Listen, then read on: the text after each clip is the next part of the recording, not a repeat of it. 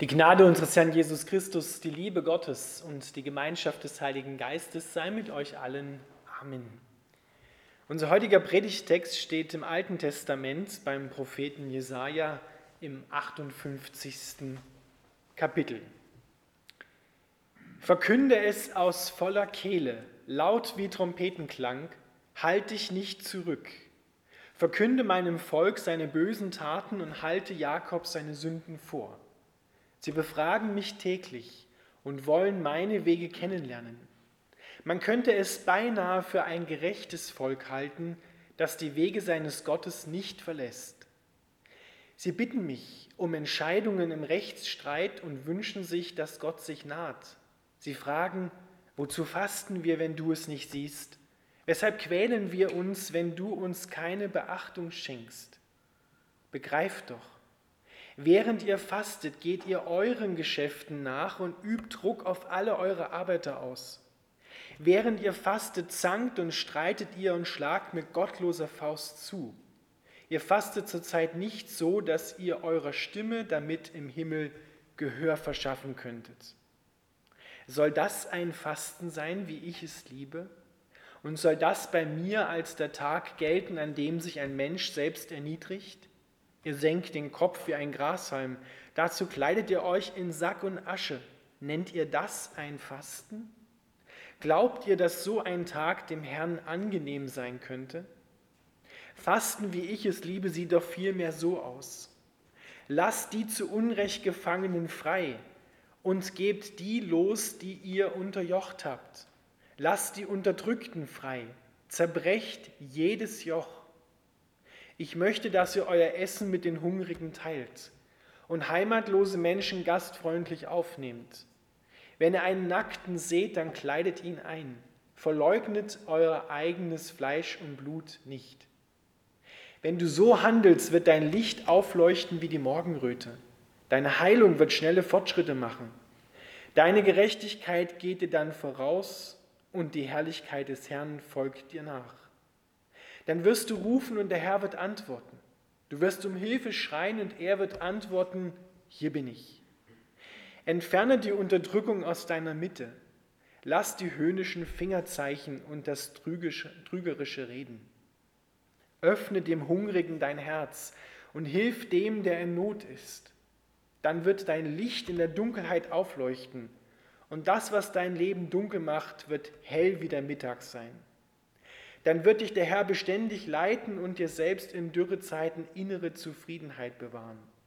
Er wird deinen Körper erfrischen, sodass du einem, eben, einem soeben bewässerten Garten gleichst und bist wie eine nie versiegende Quelle.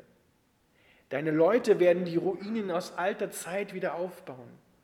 Die Grundmauern vieler vergangener Generationen werdet ihr wieder errichten. Dann wird man euch folgendermaßen nennen die, die die Risse ausbessern und die Straßen erneuern, um sie bewohnbar zu machen.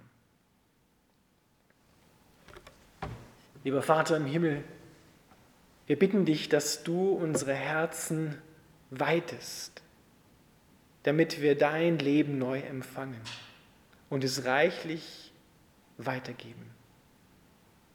Amen.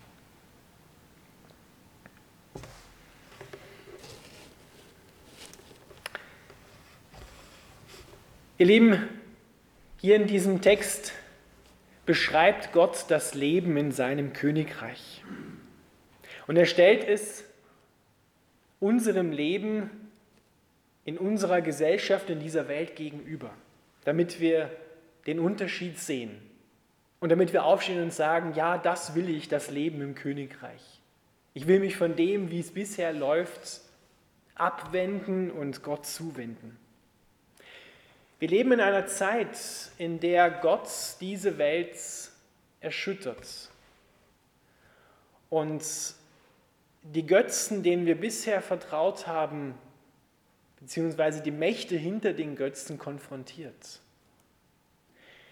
Er möchte, dass wir unser ganzes Vertrauen auf ihn setzen und so leben, wie er sich das vorgestellt hat, wie es auch für uns gut ist wie wir wirklich das Leben in Fülle haben.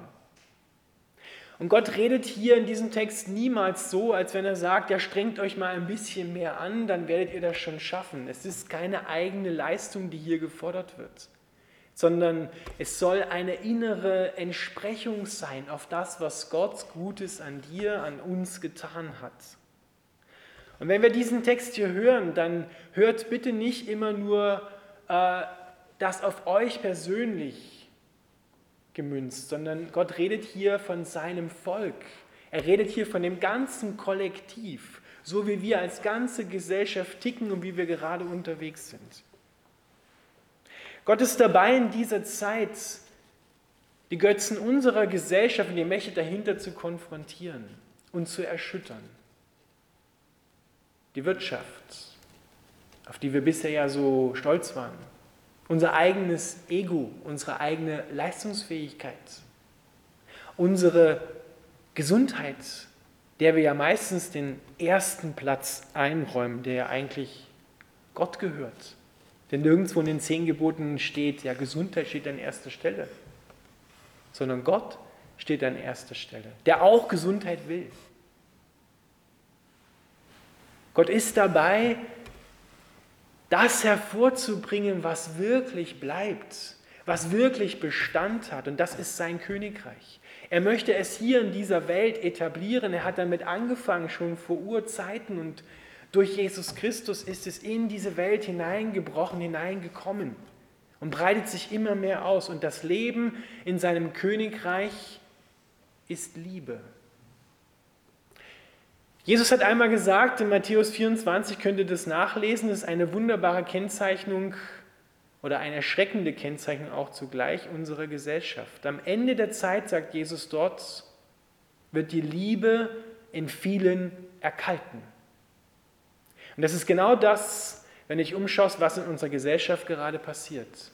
Auf den sozialen Medien, da bekriegen sich die Leute, da werden ähm, Hasstiraden losgelassen, das würden sich die Leute niemals über den Tisch direkt ins Gesicht sagen. Aber dort werden wahrhaft bösartige Dinge geschrieben. Und so geht, setzt sich das fort, überhaupt in den Medien, auch in der Gesellschaft. Merkt man, wie der Rahmen irgendwie immer enger wird. Dass die Liebe in vielen Menschen erkaltet, in der Gesellschaft erkaltet. Und dementsprechend sieht es dann auch untereinander aus und sieht es auch in der Gesellschaft aus. Hier gibt es einen Satz in diesem Vers, der auf eine, auf eine dramatische Situation in unserer Zeit hinweist, die ein wirklicher Gradmesser ist, wie Gesellschaft in Europa gerade tickt.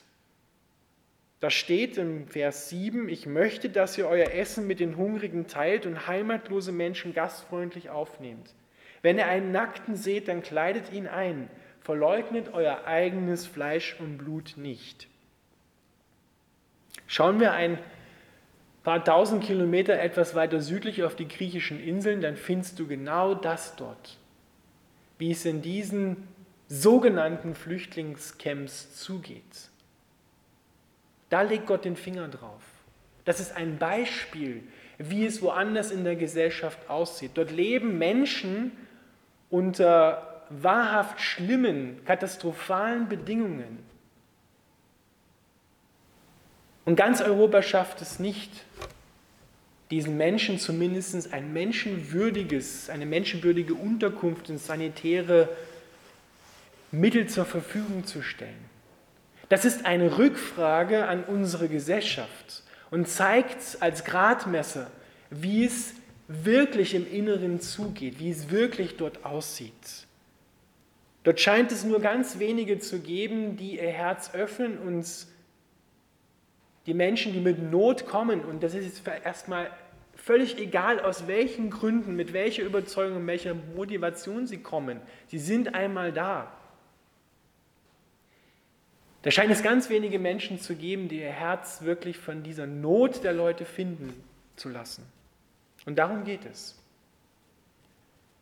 Dass wir ein Herz haben wie Gott, der auf unsere Not, auf unsere ganz persönliche Not antwortet und sein Herz finden ließ und finden lässt. Und so sollen wir in dieser Welt sein Wesen durch uns widerspiegeln als eine innere Entsprechung. Seid barmherzig, wie auch euer Vater im Himmel barmherzig ist. Das ist die Jahreslosung. Und das ist wie so eine Illustration dieser Text für die Jahreslosung. Gott ist barmherzig, immer barmherzig und unendlich geduldig und tut uns unendlich viel Gutes. Und das sollen wir in dieser Welt widerspiegeln. Und es ist eine Frage an unsere Gesellschaft, wie geht es wirklich zu? Hör es bitte nicht nur für dich persönlich, wo du vielleicht jetzt gerade sagst, ja, ich bin ja eh nicht so, ich tue ja eh, was ich kann, ich spende ja und mache und so und ich bete ja auch und so. Das ist alles gut und richtig. Es ist wunderbar. Aber hier ist eine Frage an unsere Gesellschaft gerichtet, an ein ganzes Volk. Wie läuft es denn im Großen und Ganzen und nicht nur an einzelner Stelle? Wir haben ja verlernt, uns als Kollektiv zu sehen. Wir sehen uns ja so individualistisch immer nur alleine. Aber wie läuft es denn im Kollektiv? Wie handeln wir als ein ganzes Volk, als eine ganze Volksgemeinschaft in Europa? Wir möchten natürlich gerne, dass Gott gerade auch diese Krise beendet. Und es gibt sicherlich viele Menschen, die beten. Aber irgendwie drängt sich der Gedanke auf, dass es hier eine ähnliche Situation gibt wie damals beim Volk Israel. Wir möchten gern, dass Gott uns hört, dass er unsere Gebete erhört. Und er erhört sie auch zur rechten Zeit. Aber irgendwie scheint sich noch nicht so ganz der Durchbruch zu ereignen. Es gibt ein Wort im Alten Testament, im zweiten Chronikbuch, Kapitel 7, der Vers 14, dass sich immer mehr Christen in unserem Land förmlich aufdrängt. Wenn mein Volk, über dem mein Name ausgerufen ist, sich demütigt, und seine Sünden bekennt und zu mir umkehrt, da will ich vom Himmel her hören, seine Sünden vergeben und das Land, in dem sie leben, heilen. Das geht uns persönlich an, das geht uns aber auch als ganzes Volk etwas an. Gerade wir Christen dürfen und müssen uns mit dem, was im Land passiert, als ganzes Volk identifizieren. So haben es Menschen vor uns auch gemacht und gesagt, Herr, vergib uns, nicht nur der Regierung oder anderen, die was falsch gemacht haben, oder vergib uns. Was da zum Beispiel gerade passiert auf den griechischen Inseln, vergib uns unsere Schuld, dass wir Menschen, die an unsere Herzenstür klopfen, so behandeln, so würde niemand von uns sich behandelt fühlen wollen wie diese Menschen dort. Egal aus welchen Motivationen. Weil hier steht nicht drin, ja, prüf erstmal ihre Motivation und dann überleg, ob du ihnen Gutes tun kannst. Sondern da steht, wenn du einen siehst, der hungert, dann gib ihm zu essen. Wenn du einen siehst, der nackt ist, dann kleide ihn. Sorg für ihn. Um das andere kümmere ich mich.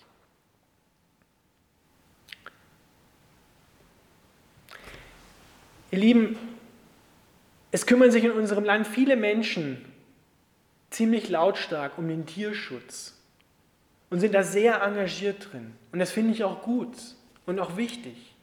Aber die Frage ist nach dem Verhältnis, nach der Verhältnismäßigkeit. Kaum jemand würde zum Beispiel aufstehen und so vielleicht für andere Menschen schreien und ihre Not vorbringen. Da müssen wir uns als Gesellschaft an die eigene Nase fassen. Wo ist da die Verhältnismäßigkeit?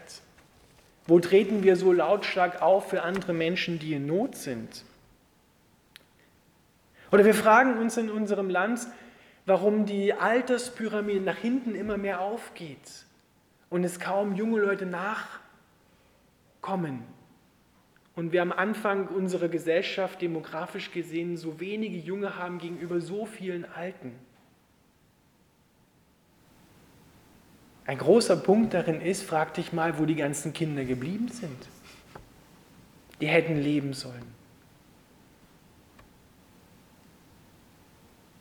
Ich habe heute früh eine Zahl gelesen, weil das der neue Präsident in den USA, und das ist nur ein Beispiel, bei uns in Österreich, Deutschland sieht es genauso aus. Seit 1973 sind in den USA mehr als 63 Millionen Kinder abgetrieben worden. 63 Millionen Kinder abgetrieben worden. Im Verhältnis runtergebrochen auf Österreich haben wir seit 1945 wahrscheinlich einmal ganz Österreich abgetrieben mit 8, noch was Millionen Kindern. Und wir glauben tatsächlich, dass Gott da nicht den Finger drauf legt, dass Gott dort nicht das übersehen hat und sagt, ja, ist ja euer Recht. Schließlich gehört mein Bauch ja mir.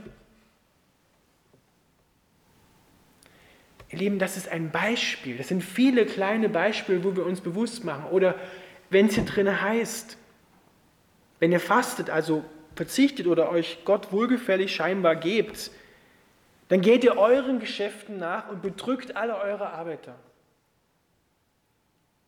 Fragen wir nach den Wirtschaftsstrukturen, in denen Menschen auf dem Altar der Leistung, auf dem Altar der Gewinnmaximierung geopfert werden? Vielleicht nicht so sehr in unserem Land, aber schauen wir mal weiter südlich in Afrika. Wenn wir Apiafe hier hätten aus Ghana, der könnte uns ein Lied davon singen, was bei ihnen sozusagen an der, am untersten ankommt und wie sie unter diesen Wirtschaftsstrukturen, die ungerecht sind, leiden. Ihr Lieben, das, das betrifft nicht Einzelne, das betrifft eine ganze Gesellschaft. Das sind nur ein paar Punkte. Wenn du überlegst, fallen dir sicherlich noch andere ein, wo wir als Gesellschaft wirklich auf Teufel komm raus im wahrsten Sinne des Wortes bisher gelebt haben. Und genau diese Dinge lässt Gott nicht mehr durchgehen. Er hat sie noch nie durchgehen lassen, aber er gibt Gnade. Er gibt Zeiten, wo wir umkehren können. Ich glaube, das ist eine Zeit, in der wir gerade leben, wo wir wieder auf ihn uns ausrichten müssen. Das war eigentlich schon immer so. Aber gerade jetzt ist es umso wichtiger, dass wir als Ganzes umkehren, uns auch als Christen damit identifizieren und sagen, ja Herr, das ist zum Himmel schreiendes Unrecht, was hier passiert. Und wir können ganz im Kleinen bei uns anfangen.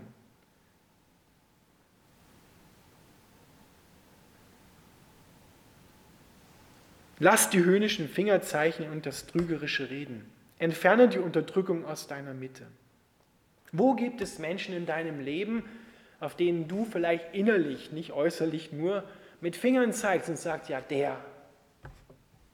Was kann von dem schon Gutes kommen? Ja, der wieder, habe ich es doch gewusst. Wo gibt es Menschen in deinem Leben, die du unterdrückst, wo du ein Joch auf sie gelegt hast, weil sie vielleicht ein Joch auch auf dich gelegt haben? Reiß es weg, Vergib ihnen, lass dir vergeben. Wenn es möglich ist, versöhne dich mit ihnen wieder.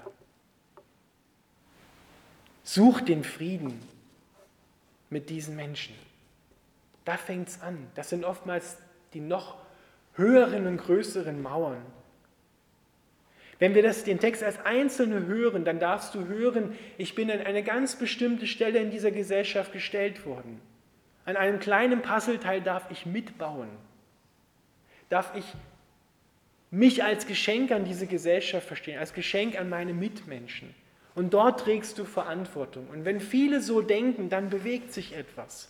Dann reagierst du auf die Bewegung Gottes, auf dein Herz hin und, und steigst damit ein in diese Bewegung. Lässt dich bewegen, bleibst nicht starr und hart zurück. Und das fängt immer bei mir selber an. Es ist schnell zu sagen, ja, die anderen, die haben Dreck am Stecken.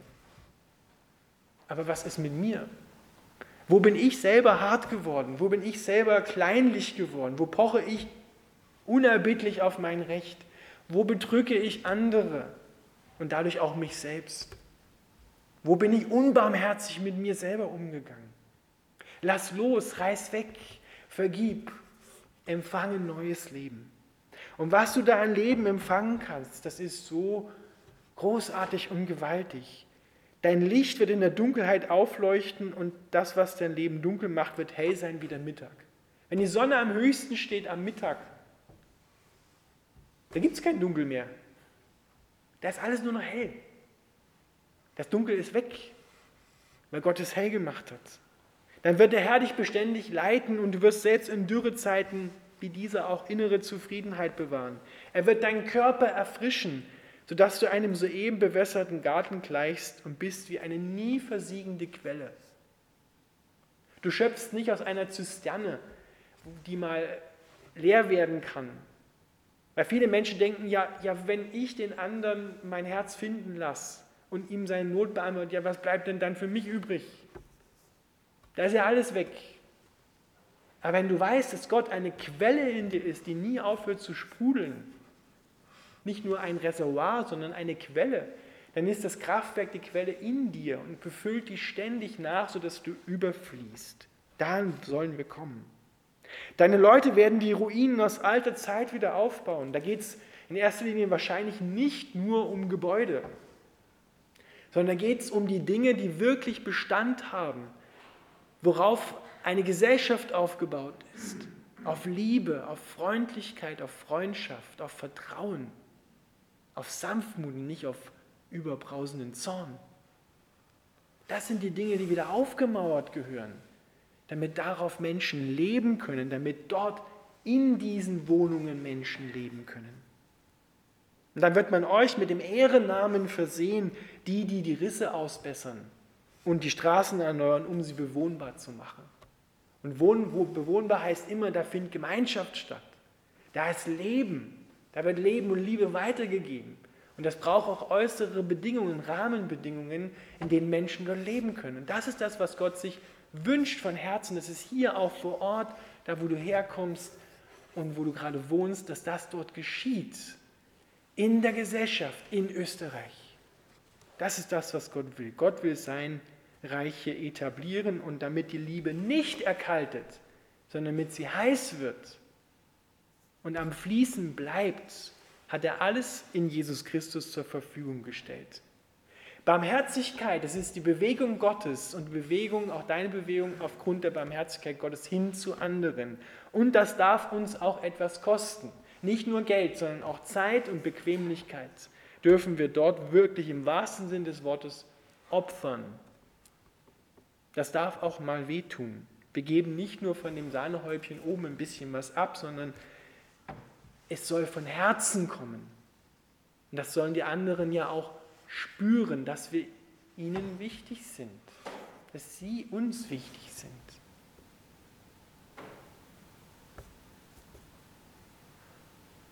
Wenn du das jetzt hörst, dann nimm dir noch mal Zeit einfach danach, heute vielleicht am Sonntag, bevor die Woche beginnt und lass Gott noch mal in dein Herz hineinleuchten und dir so Punkte aufzeigen. Hier geht es nicht darum, dass du jetzt gleich nach Hause gehst und dann das Spendenkonto für die griechischen Inseln suchst und dann mal eine Spende abgibst so und denkst so, boah, jetzt habe ich was Gutes getan. Darum geht es nicht. Sondern es geht genau um das, was, was Gott dir zeigen will, wo du konkret wirksam werden sollst. Und das ist dann das Richtige. Bitte Gott, dass er deine Liebe neu entfacht. Amen.